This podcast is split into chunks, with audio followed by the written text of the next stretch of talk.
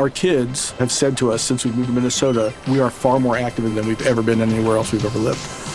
Moving to Minnesota opened up a lot of doors for us. Just this overall sense of community, of values that, you know, Minnesotans have. It's a real accepting, loving community, especially with two young kids. See what makes Minnesota the star of the North. New residents share why they love calling it home at exploreminnesota.com slash live.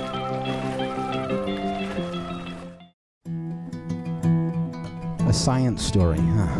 These NYU scientists, they And I it felt felt this one really right. right. I was so And I just thought, well, I had figured it out it was that golden moment. because science was on my side.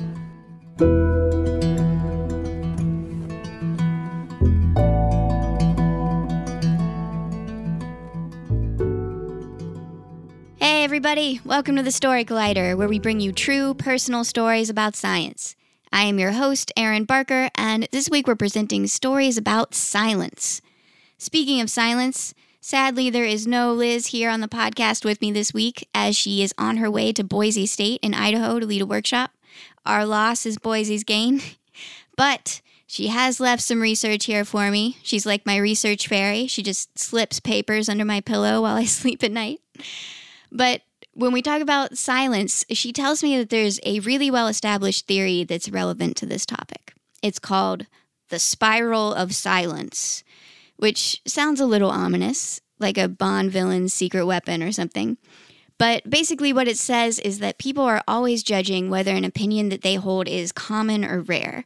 So, if I have an opinion about something that carries some moral weight to it, something that's important, and I feel like you disagree with me, I might be more likely to hold my tongue or not say what I mean.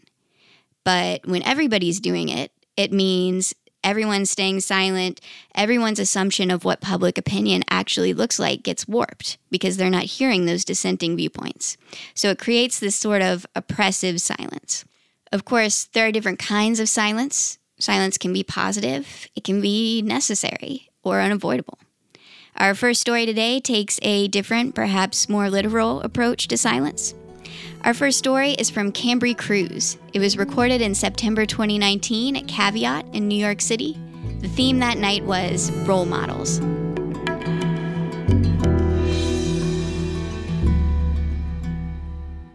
Hey, everybody. Hello.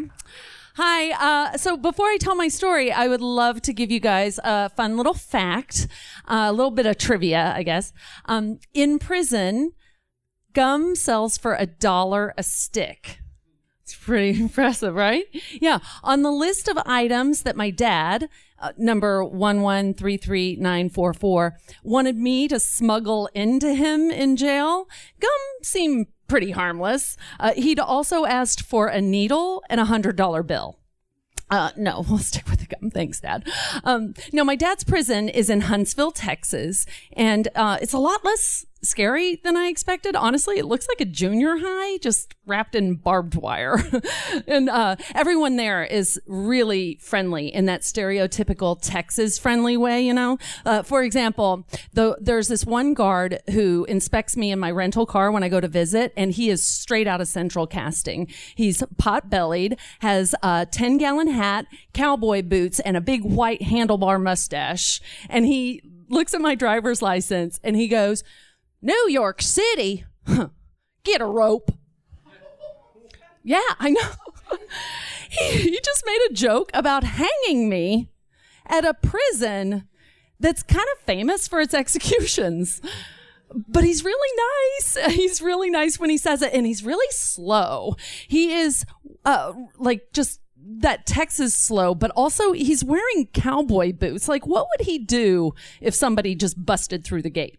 Like, really, what would he do? Um, but I guess he figures that somebody would never be a girl in high heels from New York City, and she most definitely would not smuggle a jumbo pack of Wrigley's Juicy Fruit in the waistband of her slacks from Banana Republic. not her, not me, of course. So uh, he's inspecting me with his metal detecting wand, you know, and it screeches exactly where I've got the gum hidden. And I'm like, uh, and I tense up and he goes, Oh, don't you worry, sugar. That's just your belt buckle. Not wearing a belt. uh, juicy fruit, however, is wrapped in foil. Like, not something I'd considered. And apparently neither did he because he's like, you have a nice visit with your daddy now. And he just sends me on in and I'm like, all right, great. And I got the juicy fruit safely tucked away and I go inside and I wait for my dad to go come into view. And when he does, my God, my breath is just taken away. It shocks me to see him hunched over and in pain. It, it looks like he can barely walk. I'm like, my God, what what happened to him? He he had mentioned a couple of prison fights, but this is not what I was expecting. He's like in just tremendous pain, and I don't want to have him see me upset. So I, I like put on a fake smile and I'm like, hi, hi, dad. He just concentrates on each and every painful step. And I, my heart just breaks. I think, God, I, I've let my dad rot alone in prison. And the feeling overwhelms me and the tears well up in my eyes and I start to cry. And that's when my dad stops stands perfectly upright and then starts dancing a jig. Ha ha! and he signs in sign language. Ha ha! See what happens if you don't visit me more? I'm an old man. And then he starts walking with his trademark strut, cockiness just dripping from every pore. Yeah. Steel bars, that they can't cage charisma. uh, my dad, who's in jail, is deaf and a prankster. So he got me. Yay, dad. Good job. And I'm like, you jerk, you know, and we give a big hug. And uh, not, you know, not a long one, you know, no touching. And I'm like, oh, so, sorry. oh, I can't hug my dad. Okay. So, uh, uh, yes, my dad is deaf. Um, but also, uh, his sisters are deaf. Uh, my mom is deaf. My mom's, uh, sister is deaf. Her parents, my aunts and uncles on her, her, all her aunts and uncles, almost everyone on my mom's side of the family is deaf. And this usually prompts a lot of questions. So I will go ahead and answer the top three FAQs so we can just all stop thinking about them. Okay. One, yes, I know sign language. Two, uh, I know how to talk because I'm not deaf. And three, nope, I don't know Braille. Sorry. That's a fun menu. I like all the little bumps and stuff, but I don't know. no, I don't know Braille. Um, and another one people do want to know is, uh, that generational deafness on my mom's side of the family. Oh, is it hereditary? Well, that's actually quite rare.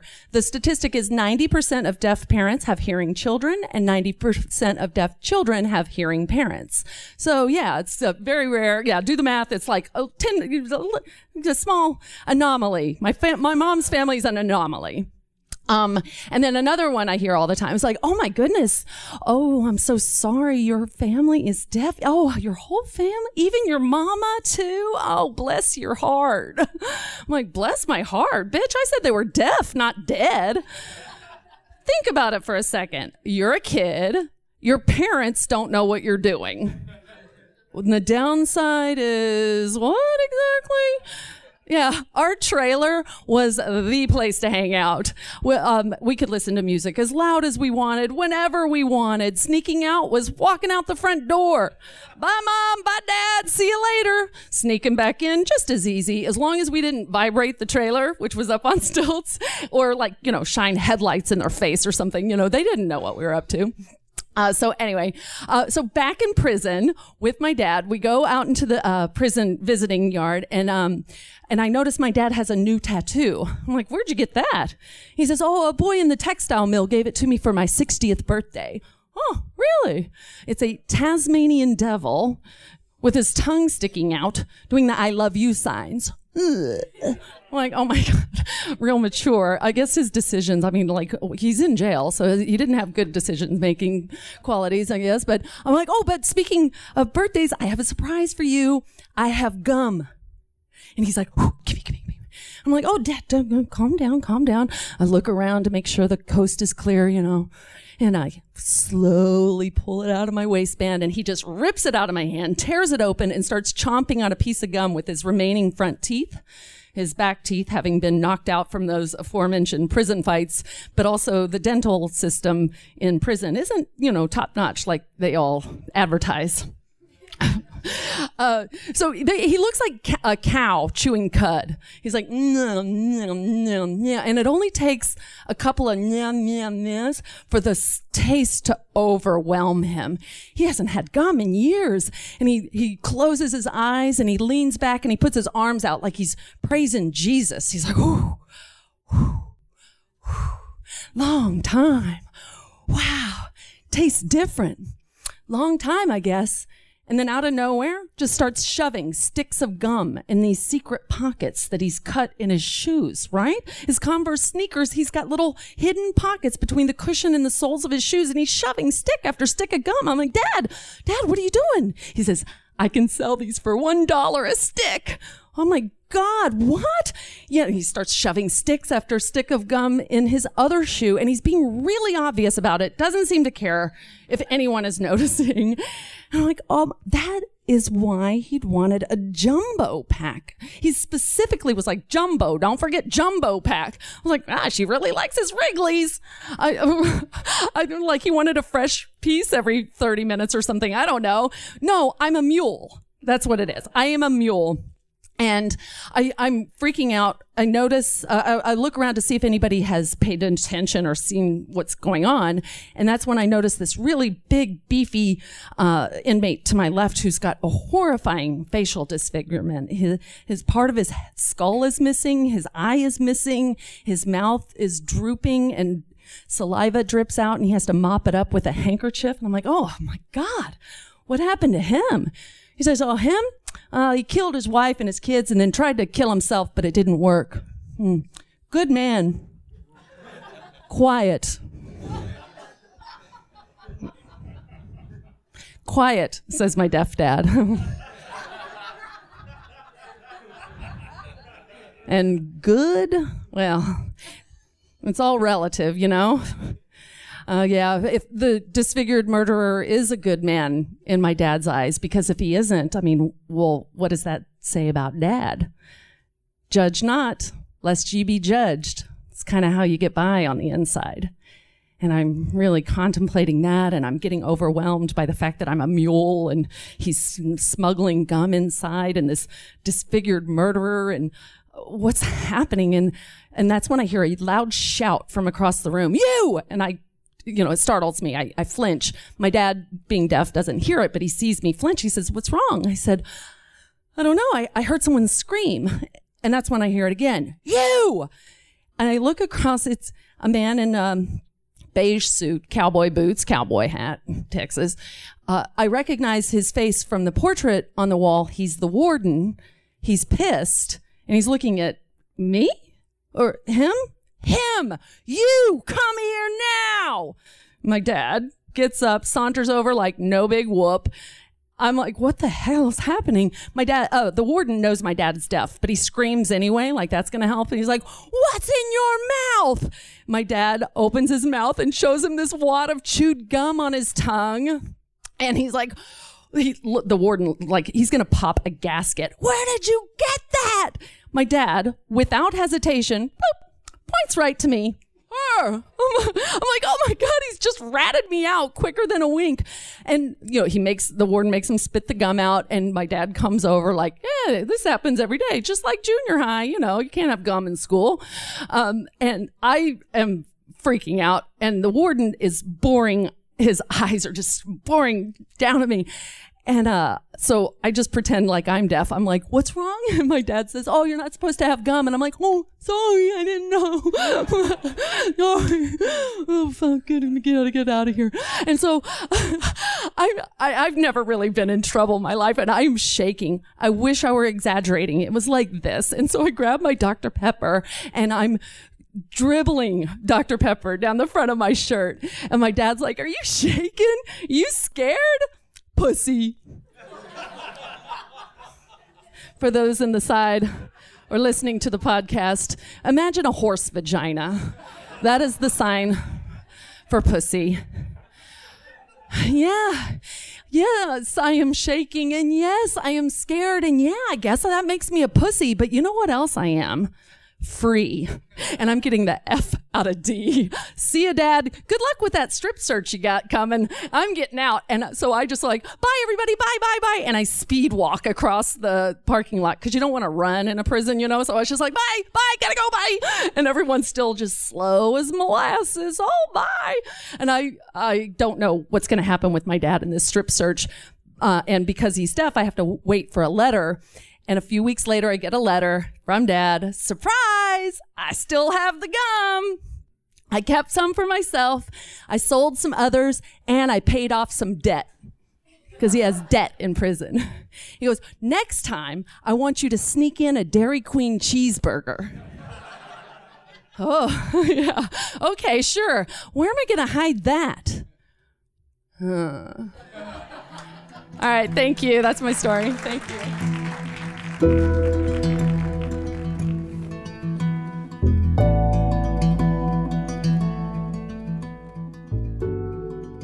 was Kambri Crews. Kambri is a renowned storyteller and the author of the critically acclaimed and New York Times bestselling memoir, Burn Down the Ground. She has performed on the Moth main stage and radio hour, Women of Letters, Risk, and Mortified. In 2014, she opened QED, a performance venue meets community and learning center. With over 100 events per month, ranging from comedy, storytelling, and music to classes like embroidery, cartooning, and writing, there is something for everyone. Since its opening, QED has been featured on The Jim Gaffigan Show, New York One, the New York and LA Times, and countless other media outlets. And in fact, Story Collider will be hosting a show at QED on October 18th as part of the Speak Up Rise Up Festival. If you're not familiar, Speak Up Rise Up is an annual storytelling festival here in New York that is focused on elevating underrepresented voices. We're super excited to be a part of it this year. We'd love to see you at our show, and I also recommend checking out the rest of the festival, which actually starts today on October 11th and takes place across the next three weekends. And there are so many amazing shows as part of this festival. You can go to speakupriseup.com to find out more. But I personally highly recommend 80 Minutes Around the World, which will be this Saturday at Caveat, hosted by the amazing Nestor Gomez and, Angel Ling. But I highly recommend going to speakupriseup.com and, and checking out some of those shows. When you make decisions for your company, you look for the no brainers. And if you have a lot of mailing to do, stamps.com is the ultimate no brainer. Mail checks, invoices, documents, and everything you need to keep your business running. Get rates up to 89% off USPS and UPS. And with the mobile app, you can take care of mailing on the go. Make the same no brainer decisions as over 1 million other businesses with stamps.com. Sign up at stamps.com with code PROGRAM for a special offer. That's stamps.com code PROGRAM. Our next story today is from Kristine Lycke. It was recorded in December 2018 at the Mortimer B. Zuckerman Research Center Auditorium here in New York. The show is presented in collaboration with Memorial Sloan Kettering.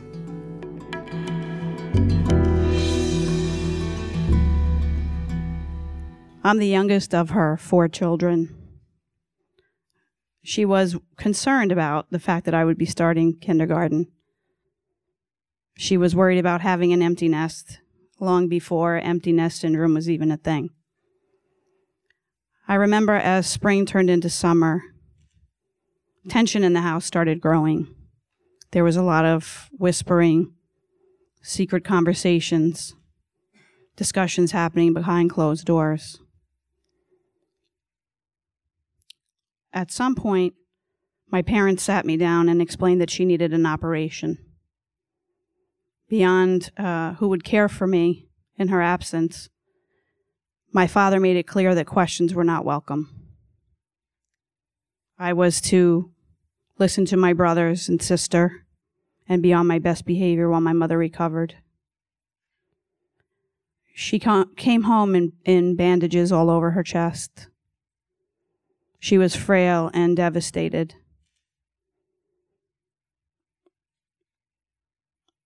One of the most vivid memories I have is of her sitting in the living room in the dark on the couch crying.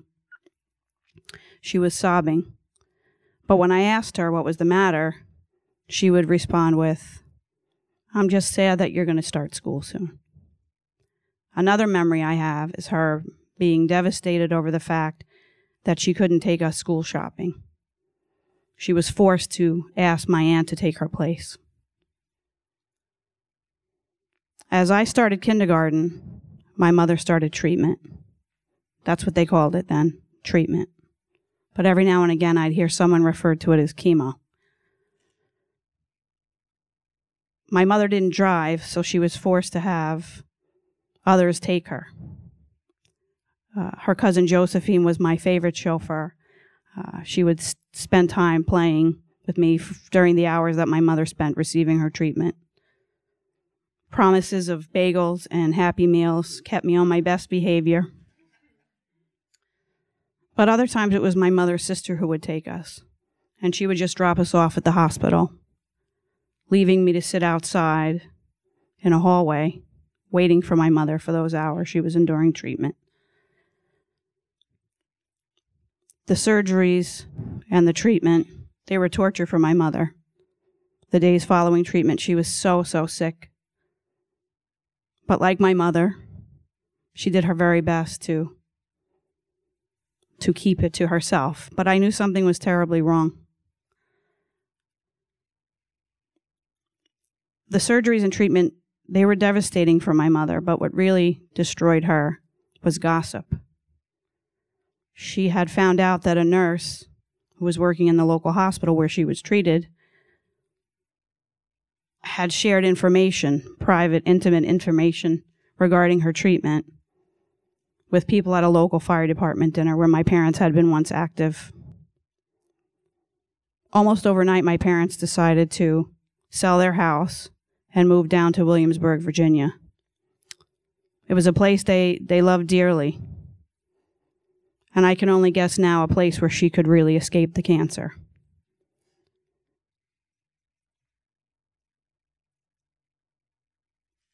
Friends and family were told that she was in remission. We moved and started a new life. On June 25th, 1983, as the sun set, my sister and I were running around the house playing tag when my father and my brother pulled up.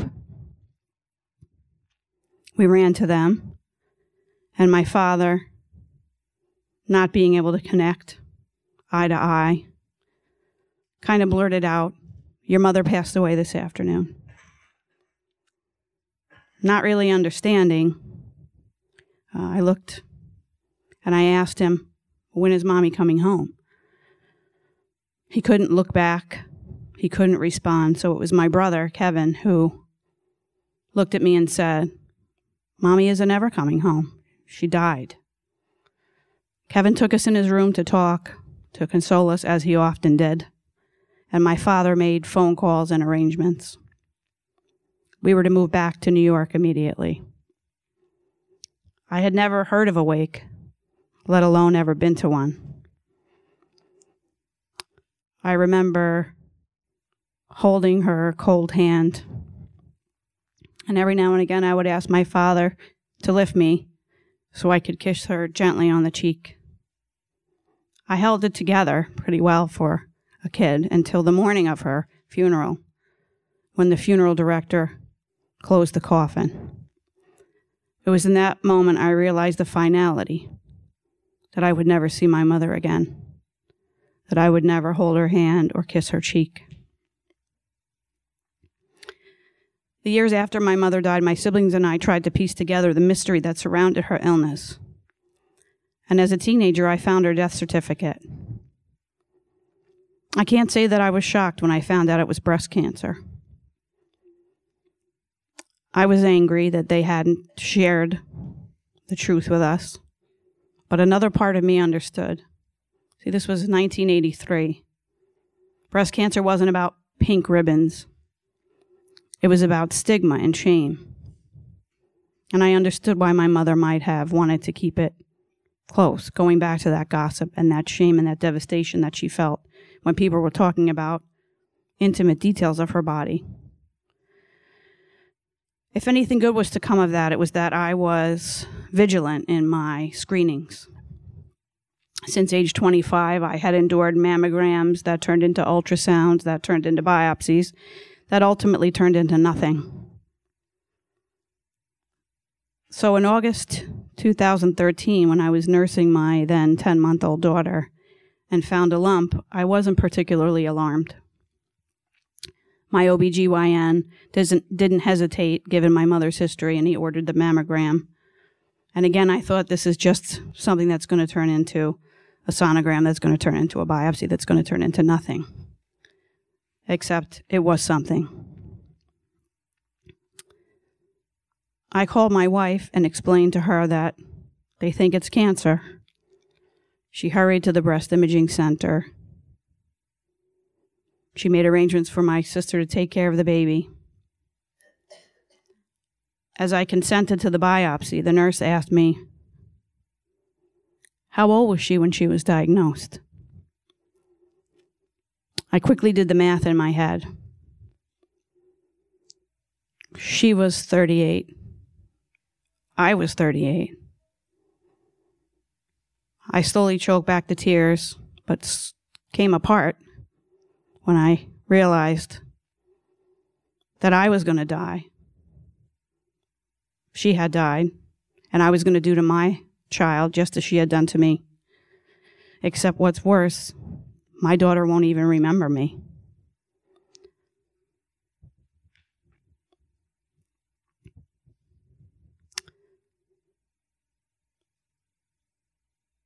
I remember waking up after surgery, and my surgeon, angel on earth, Alexandra here, was sitting at the bedside.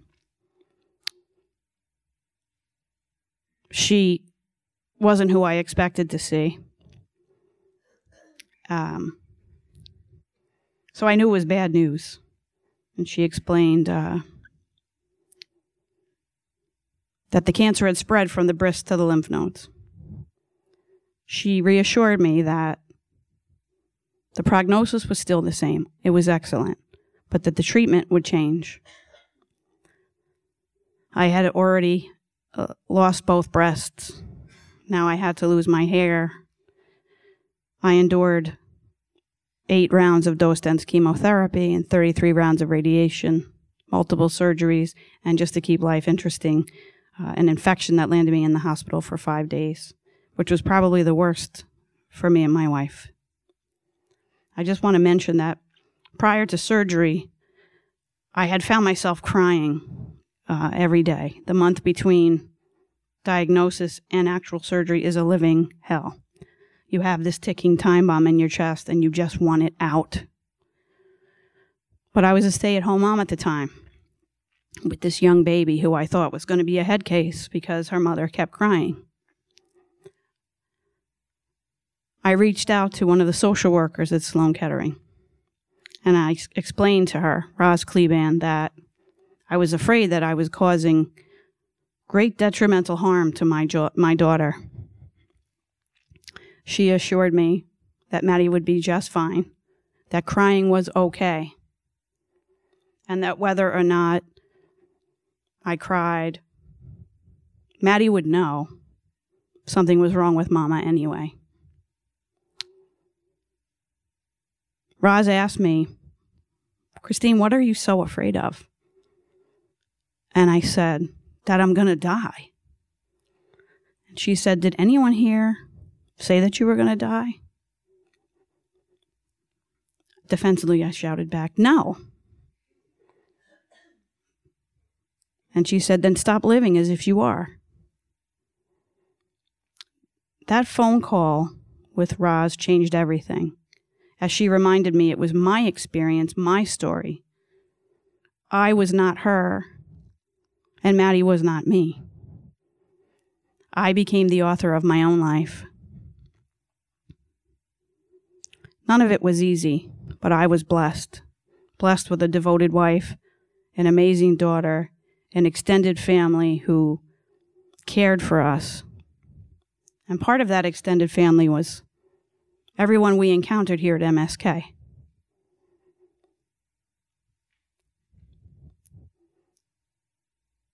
Part of what makes this difficult is that I carry the BRCA gene mutation.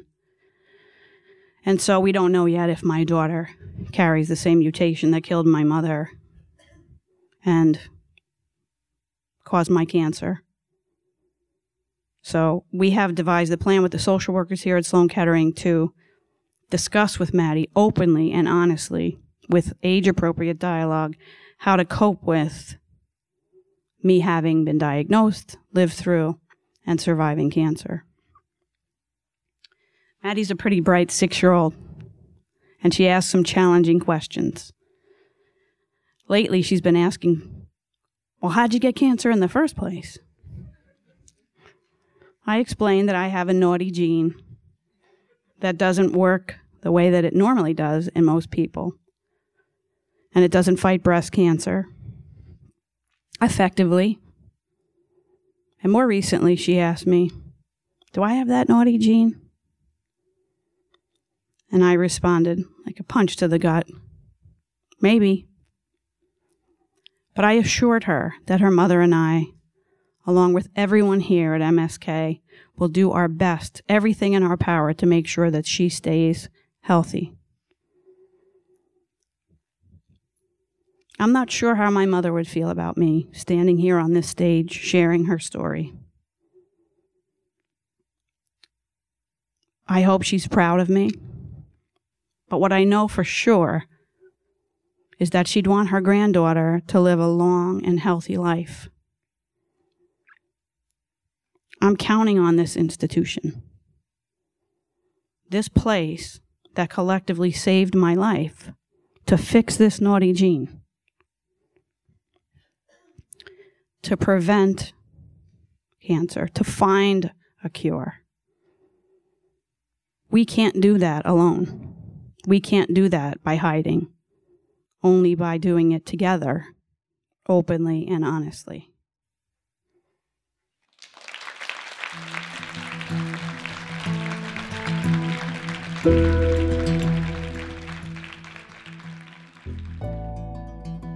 That was Kristine Lycke. Kristine is a daughter, mother, survivor, and warrior. She holds an honors bachelor's degree in applied psychology from Farmingdale State College, which she received along with the 2017 SUNY Chancellor's Award for Student Excellence, just three years after completing treatment for stage 3 invasive ductal carcinoma. Cancer has always been a part of Kristine's life, as we heard, and wanting to give back to the facility that saved her life, Kristine works as a patient care coordinator at Memorial Sloan Kettering Cancer Center. When she's not working, Kristine enjoys spending time with her wife and learning far more about My Little Pony than she ever thought possible from their six year old daughter. And just a reminder October is Breast Cancer Awareness Month. So I want to give a shout out to Kristine for that. It's something that's definitely close to my heart as the daughter of a breast cancer survivor myself. Story Collider is grateful for the support of the Tiffany & Co. Foundation and of Science Sandbox, a Simons Foundation initiative dedicated to engaging everyone with the process of science. Story Collider is led by me, Artistic Director Erin Barker, and Executive Director Liz Neely. May she return to us soon. with help from Deputy Director Nissa Greenberg, Operations Support Manager Lindsay Cooper, and the rest of our amazing team. The stories featured in today's podcast were from shows produced by me, Erin Barker, as well as Gastor Almonte and Miriam Zaringhalam. The podcast is edited by our podcast team, including Zoe Saunders, Jun Chen, and Gwen Hogan. Special thanks to Caveat and Memorial Sloan Kettering for hosting these shows, and to the Quiet Car on Amtrak, and everyone who obeys the rules therein. Thanks for listening.